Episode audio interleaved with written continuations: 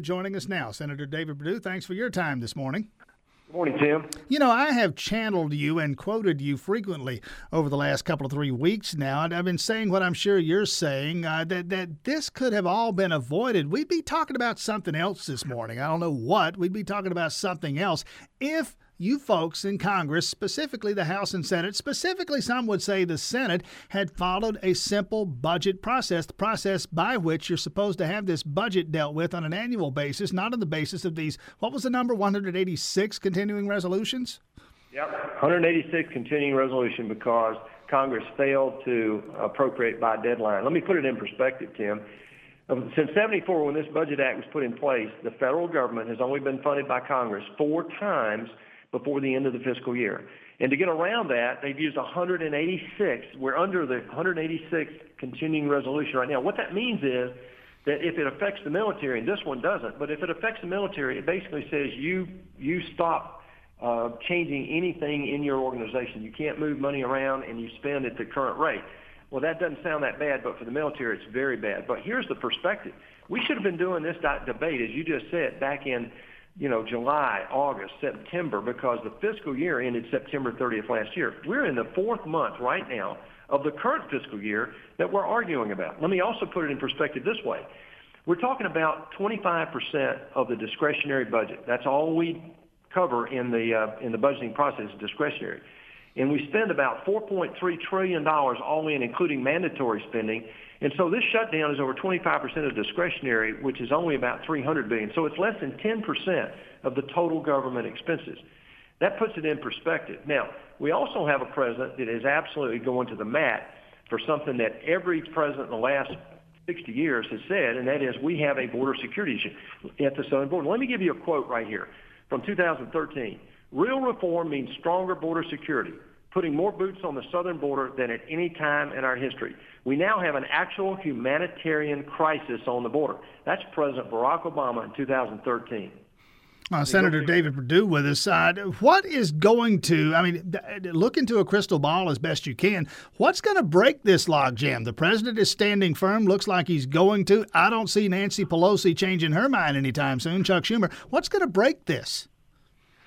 Well, there have been several, you know, rounds of conversations. I've been involved in, in many of these uh, up here about is there some kind of deal the Democrats will take? And quite frankly, the best deal was made back the week before Christmas when President Trump and Schumer agreed to a $1.6 billion funding number to avoid the current uh, shutdown we're in right now. And Schumer agreed with that, and then the next day after Pelosi uh, reneged, they, they both backed up from this. So this is technically the second Schumer shutdown in a year. Remember last year, he, Schumer shut the government down over DACA.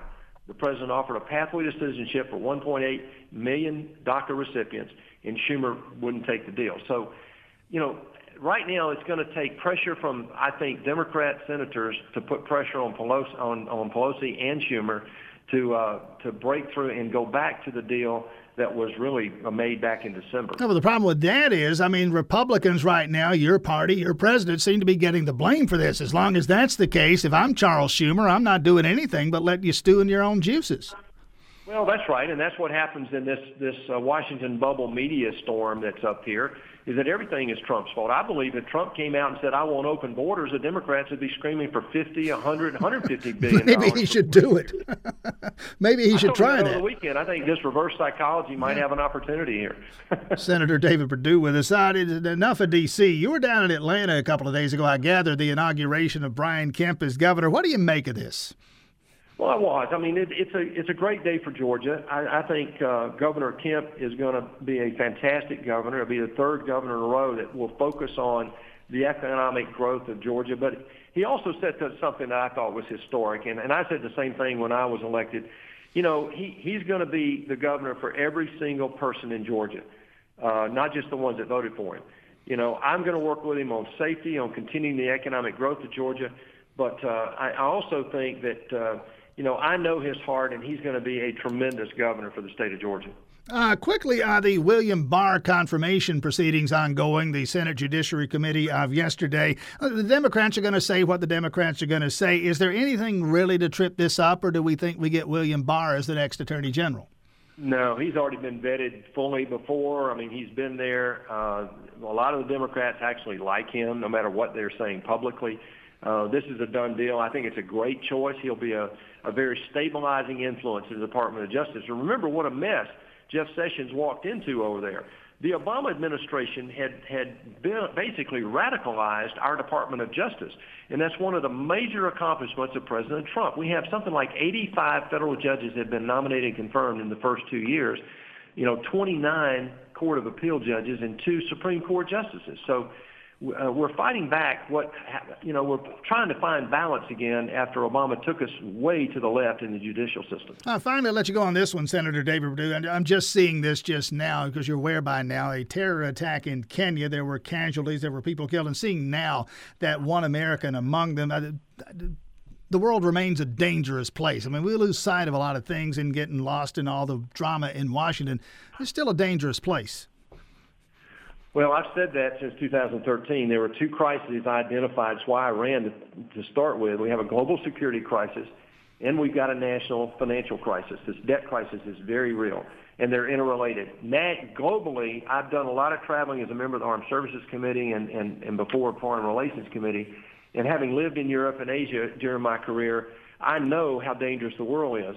Look, we have five threats across five domains, air, land, sea, and now cyber and now space. With China's investments in space, Russia's investments in cyber and space, we have real threats out there.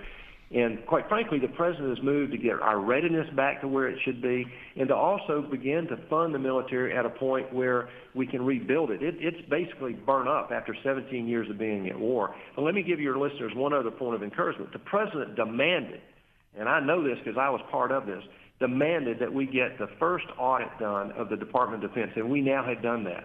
Now we're going to start moving through that audit to find places where we can rationalize and actually become more efficient in spending the money to protect our country.